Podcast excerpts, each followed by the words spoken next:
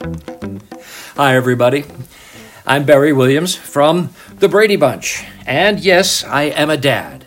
And today I brought along a few of my favorite bad dad jokes, which I hope you'll find wildly hysterical, or at the very least, mildly amusing. So, here goes. What did the ocean say to the beach? Nothing. It just waved.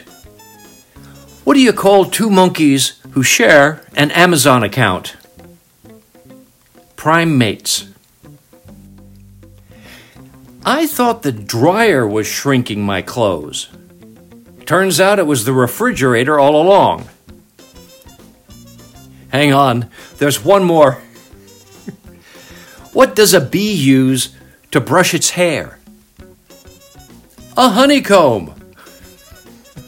Well, thanks for bearing with me. I hope this brought a, a little bit of sunshine into your day. If you'd like to hear more Bradiness, check out my podcast that I have with my Brady mate, Christopher Knight, The Real Brady Bros, or at Real Brady Bros, wherever you listen to podcasts.